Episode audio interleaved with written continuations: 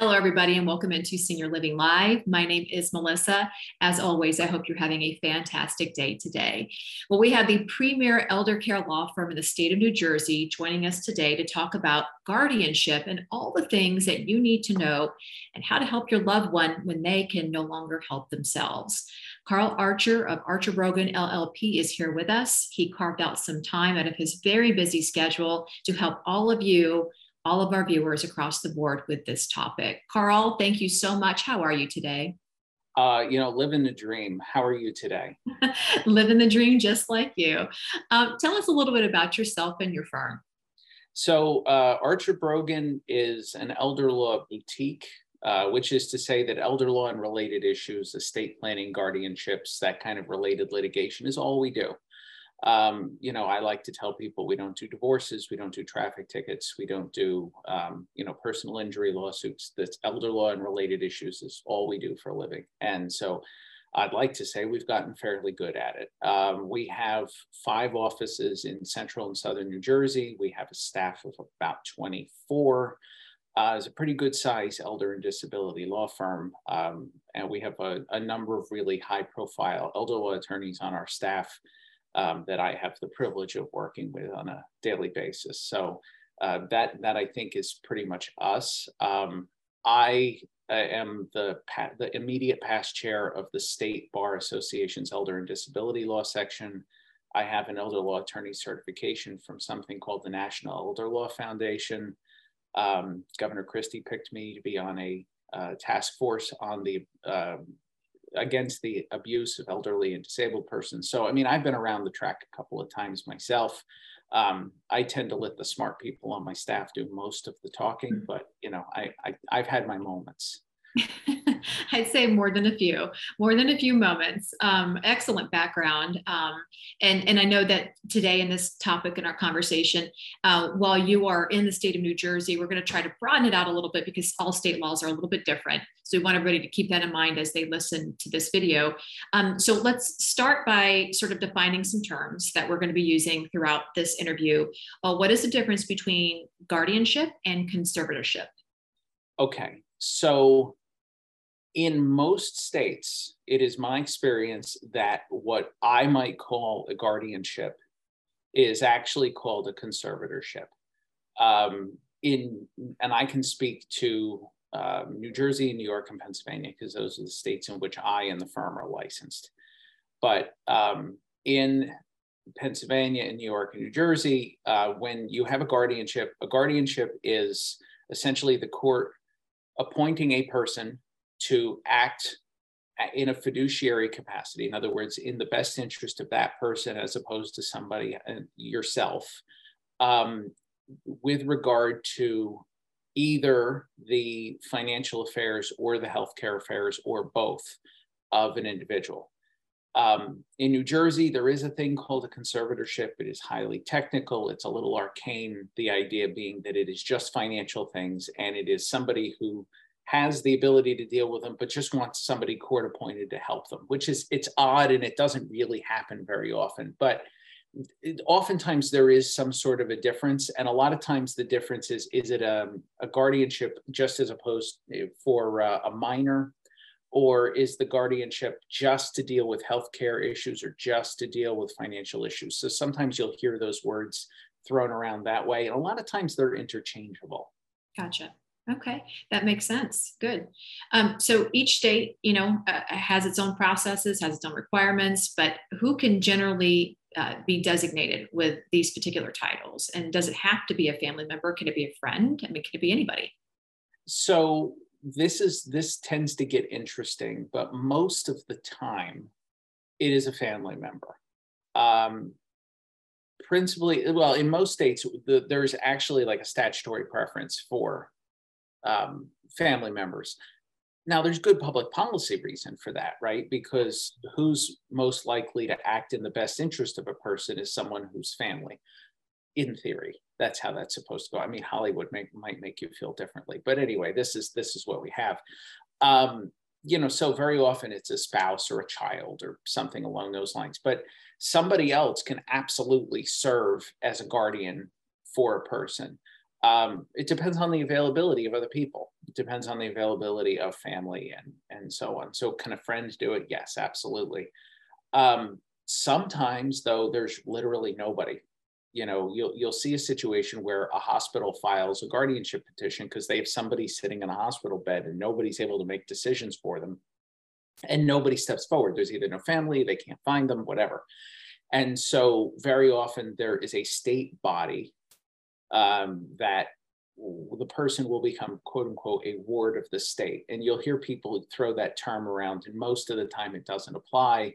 Um, but here, literally, some state agency is the guardian for a person. And uh, it's a shame when that happens. Yeah. And um, we're hoping that um, none of nobody who's watching here has to go through that or um, has to you know experience that certainly um, but you know we ask those questions because uh, you know as, as we all tend to get older um, some people are getting older and, and they don't have any children. They, and then their their siblings may be passed and their their parents are, are have passed. And so you know it starts to become well who can look after me uh, at this point in time in my life? So uh, both of these things when we talk about the guardianship and the conservatorship and that how they can be sort of interchanged um, they're legal proceedings that obviously happen uh, proceedings in probate court. Uh, when clients call you specifically asking about the process, what do you tell them? Um, how quick is it? How do they get started? And why is it important to have people like you in their corner? Okay.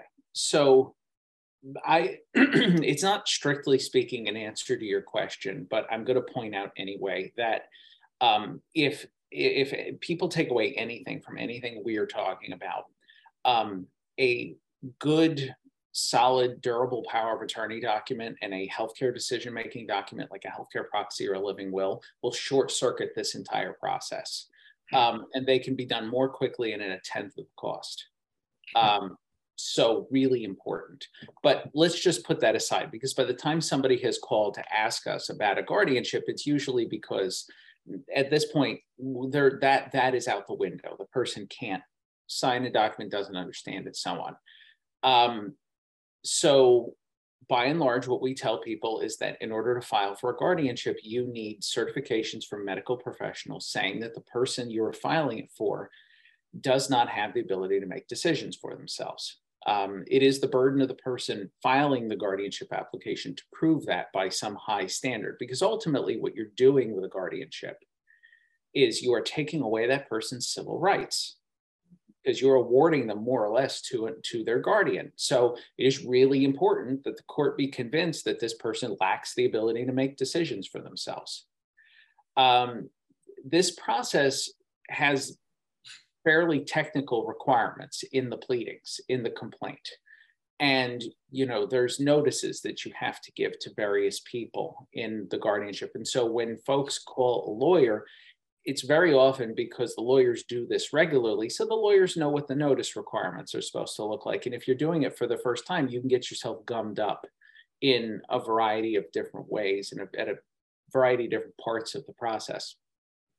It is my observation in the states where I practice, New, New Jersey and to some extent Pennsylvania. I don't really do guardianship work in New York because we're a bit from New York, but fine. Um, from the time you file, you're looking at six to eight weeks before you get the judgment from the court, and then it is a few weeks thereafter before you actually get the paper from the county office in question. Um, in Pennsylvania, you'll hear it referred to as the Orphans Court, which again, these are words from a long time ago. Um, in New Jersey, it's called the Surrogates Court. And I find these names really interesting and nobody else does. So we won't get into it. But um, you know, so you're looking at whatever it could be six, eight, 10, 12 weeks before you have the, the, the documents you're after. And so, uh, you know, it's not a process that moves so quickly that, you know, you can, if there's an emergent issue, that you can get it done. And so, you know, these things just don't tend to work out in a way that satisfies people who feel as though they are in the grips of a crisis. Um, the court will also very often appoint another attorney to represent the alleged incapacitated person. And so, what I end up having to tell potential clients is you're going to pay for your doctor's certifications, you're going to pay for me, you're going to pay for the, the filing fees and the notices, you're going to pay for the court appointed attorney, you're going to pay an insurance bond because the court is going to require you to be bonded in order to deal with the other person's assets. And so, you know, but before you know it, you're paying money out all over the place. And so it's amazing how expensive this process can get. And, you know, I don't even see near uh, near all that money.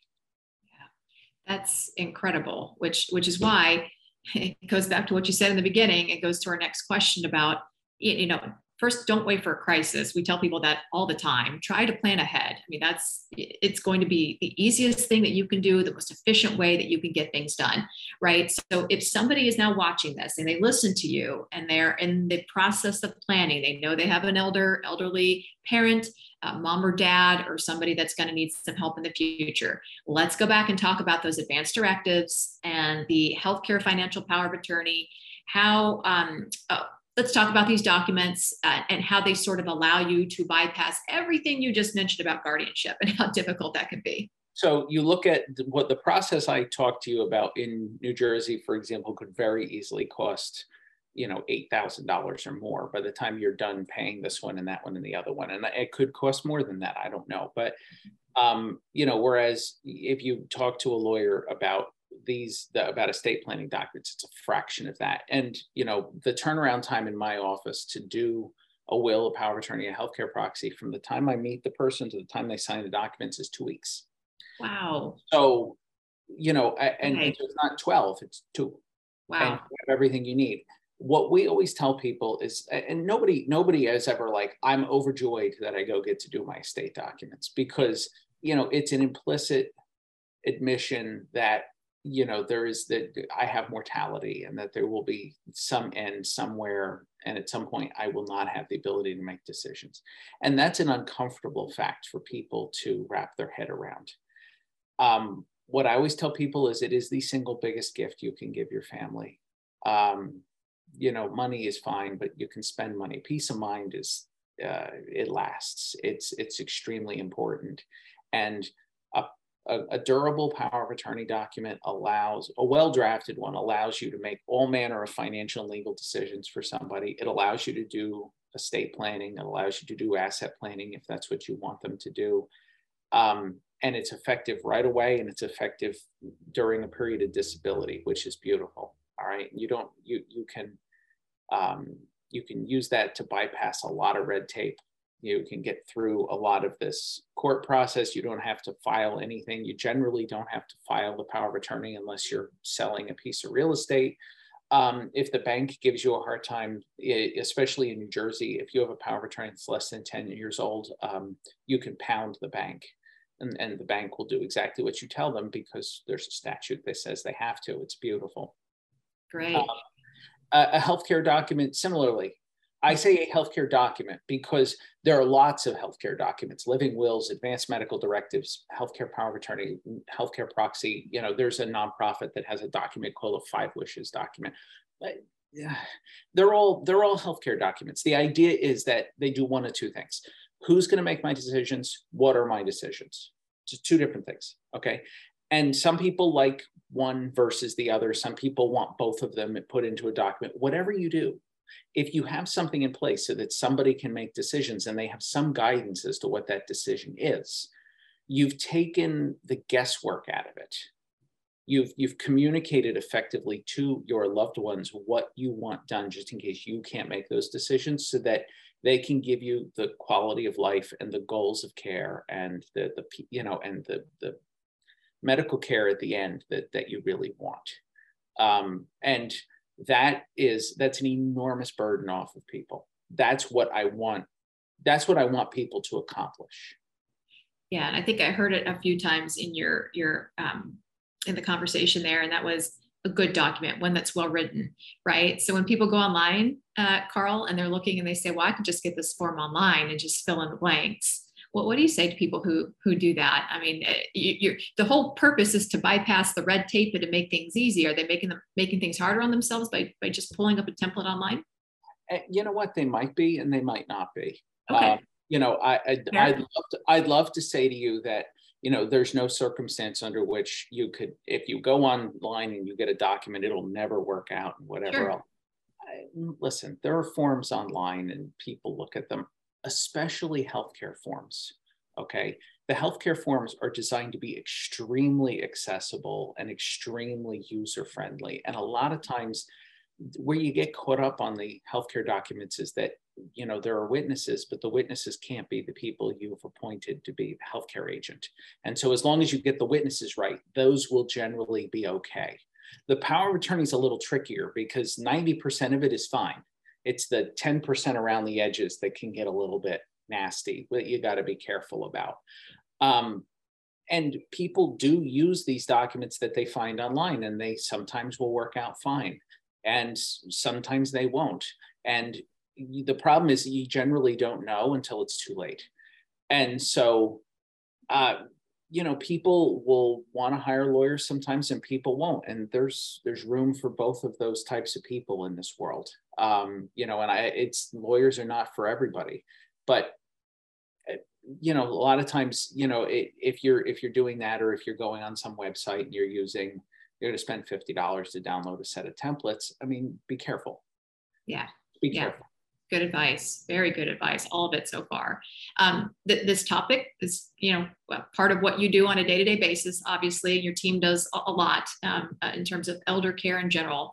But if you had to pick uh, uh, one of the top issues that your firm seems to, to take on uh, day after day after day what would that be?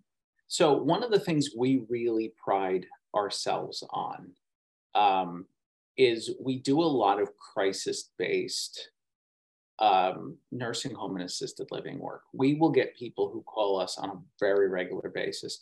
Mom fell, dad had a stroke, they're in the hospital, they're going to rehab.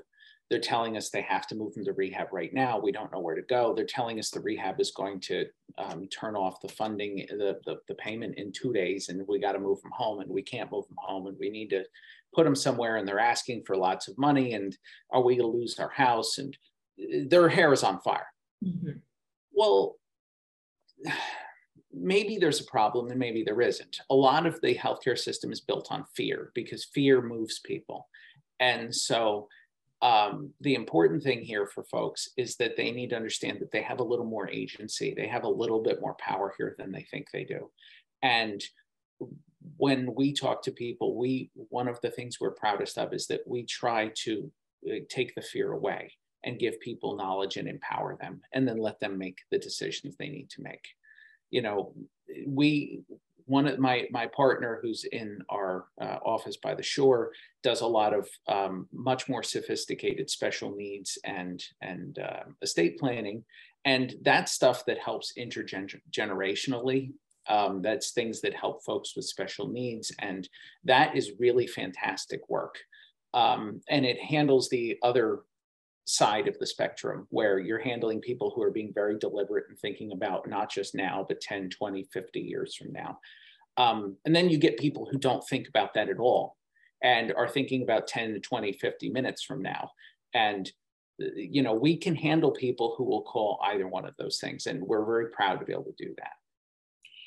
Uh, you, you have um, been quite a wealth of knowledge, I think, for anybody that's watching this right now. And, and if they take anything away from it, it's that um, there are people like you that are out there that are advocating for for for the, those who may not feel like they have a voice. And I love the fact that you said that your job really is to empower and to provide the information and the facts so that they can make the proper decision for them at the time. And and it's it's it, it, you are able to um, cut through the minutia and cut through the problems, take emotion and separate it from facts. And I think that um, with what you deal with on a day-to-day basis, that is it's certainly a skill that is is much needed.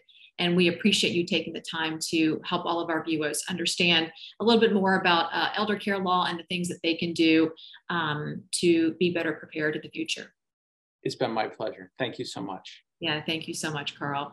Now, if you enjoyed this video with Carl and would like to see more just like it, you can head on over to our website. It's www.seniorlivinglive.com. Our videos are available 24 7 and they're all about senior living. Thank you so much for being a part of Senior Living Live. Have a great day, everybody.